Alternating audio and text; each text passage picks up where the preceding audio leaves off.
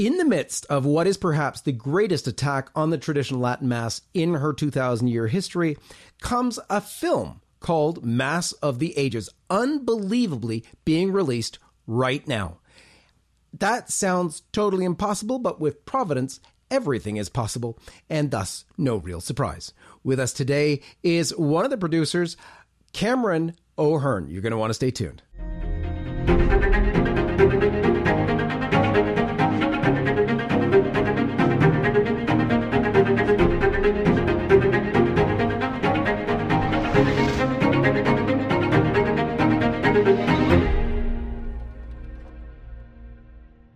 Cameron, welcome to the program.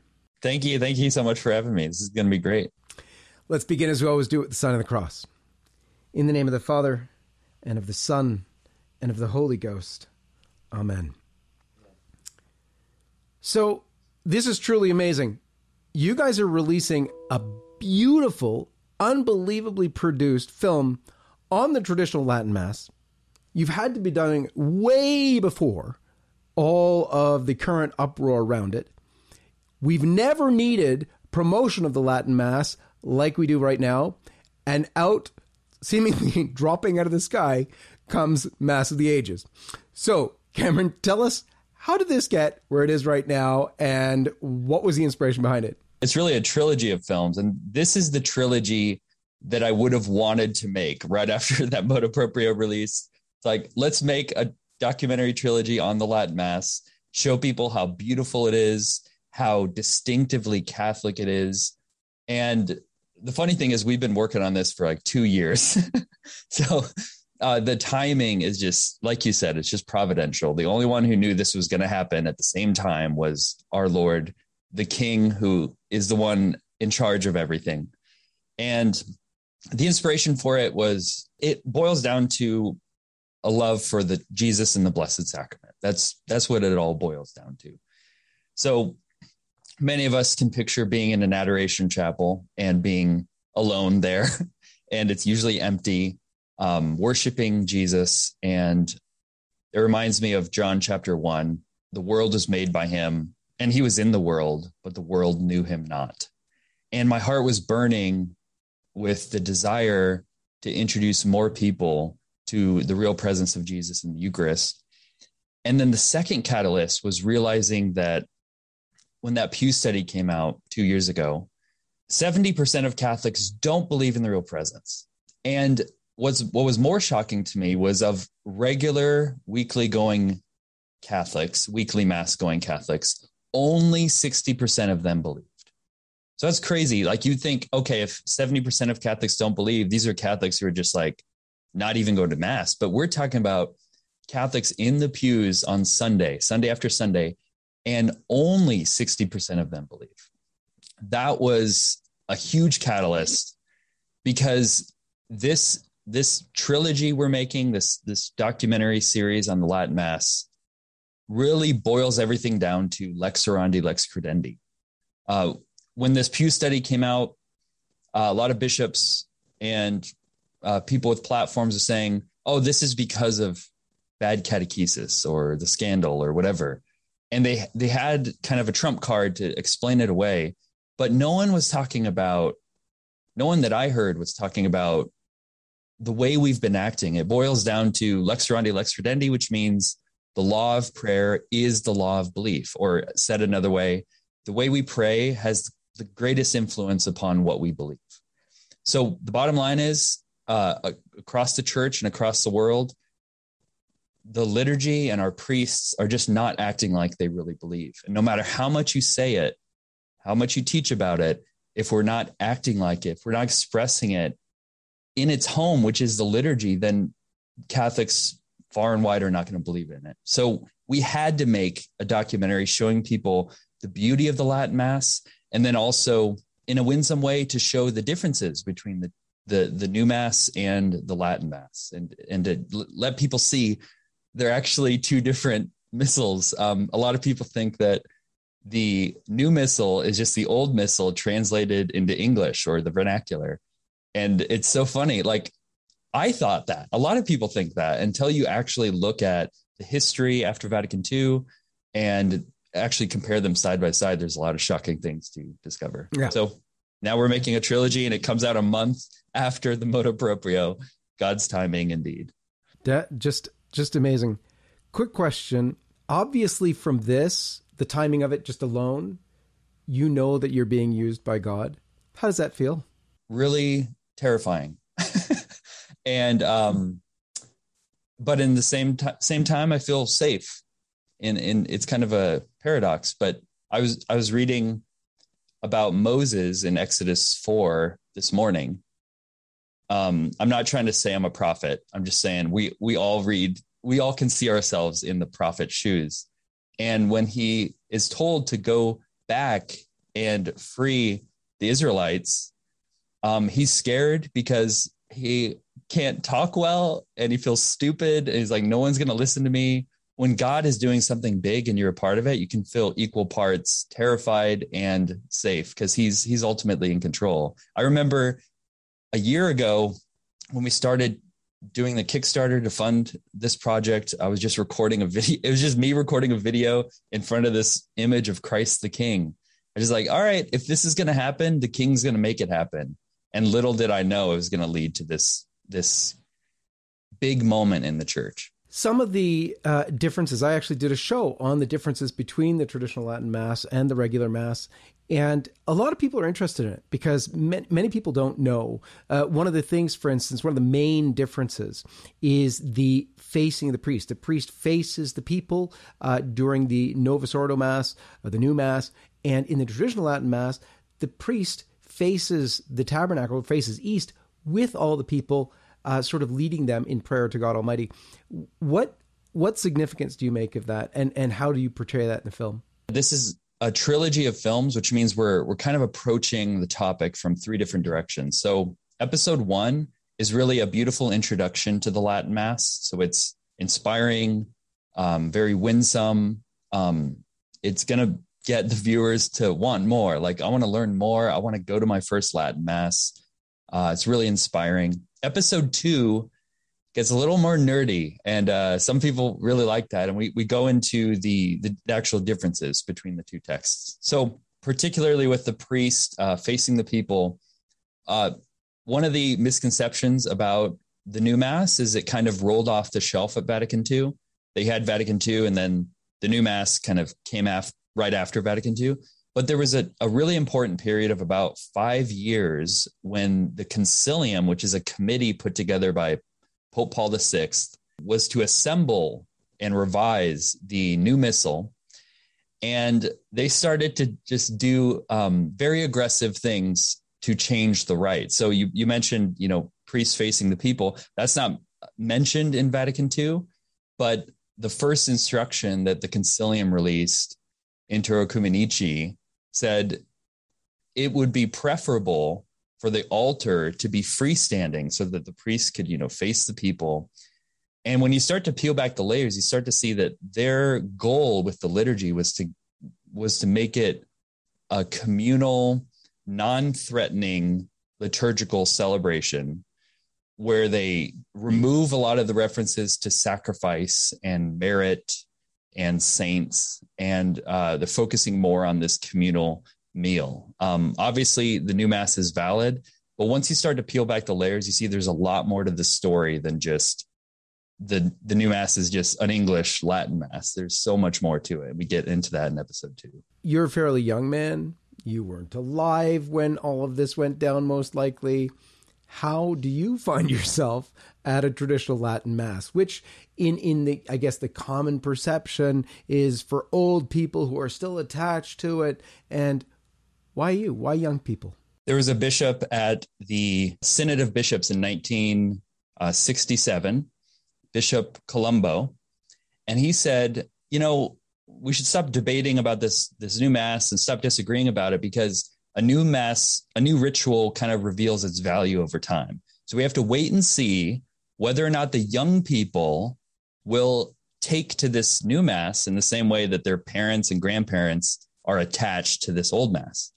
And we've seen the opposite effect where it's not about old people being attached to an old mass, it's about new people discovering a treasure that's been hidden from them and they want it. This is this is our birthright as Catholics. This is Catholic faith on level 11.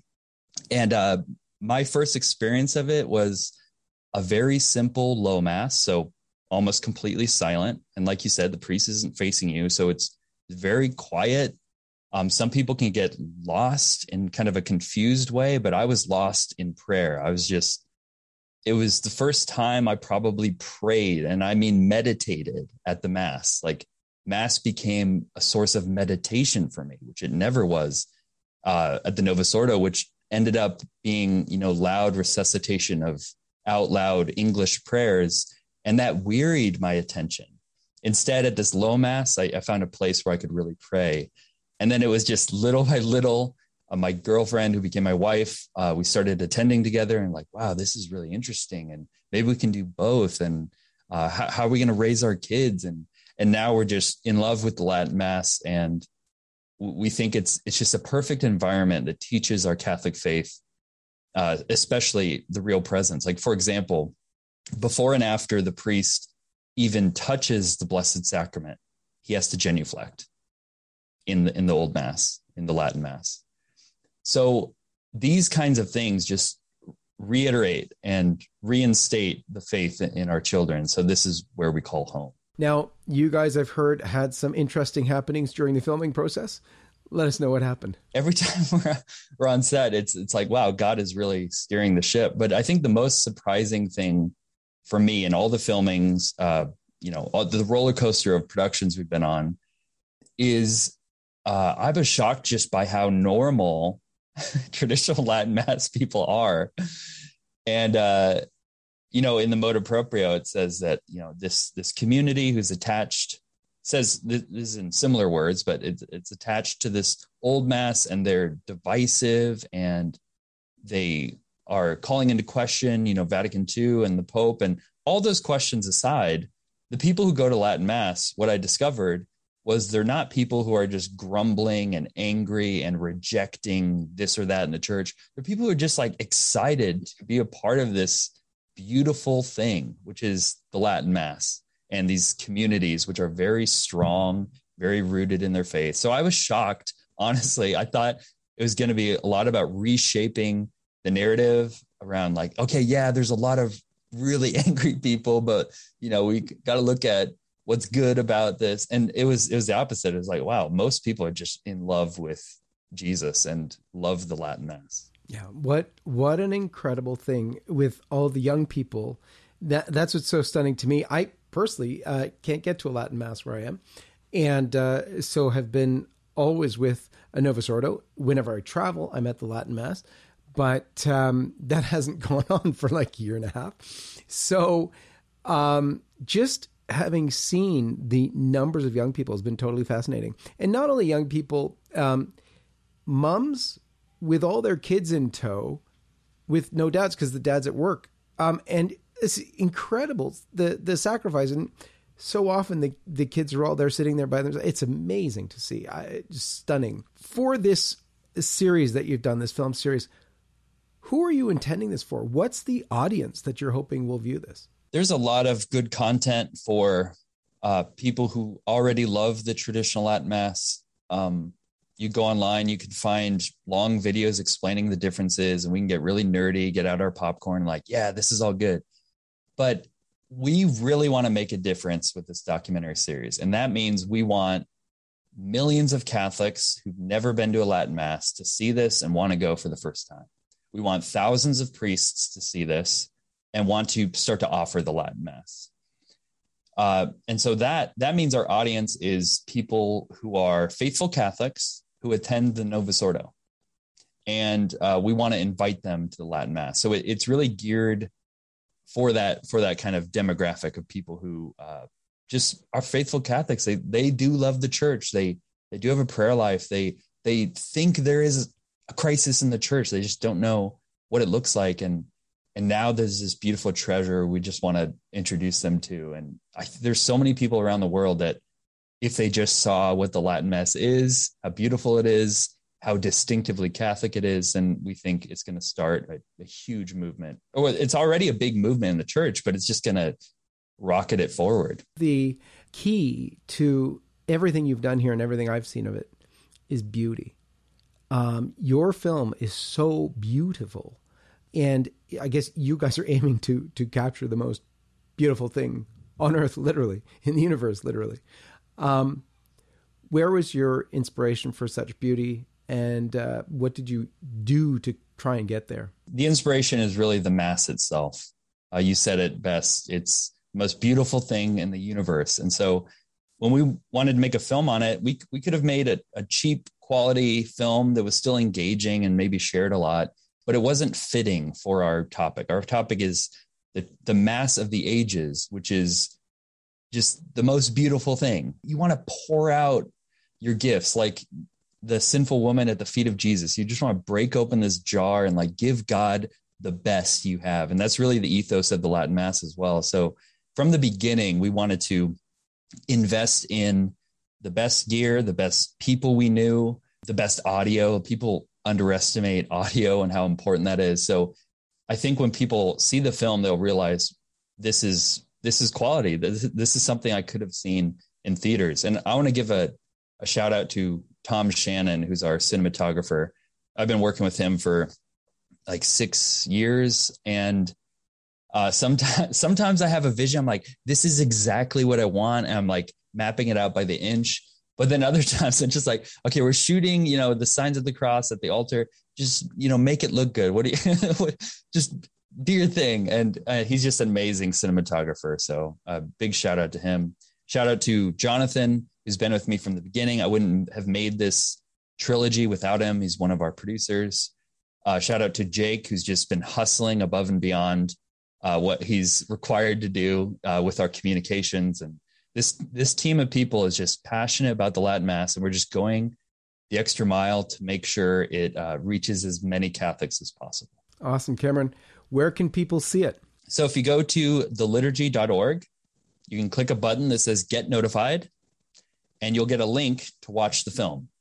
We have a premiere on August 15th at 8 p.m. Eastern Time and that'll be on YouTube. But make sure you get notified so you get a link in case anything happens.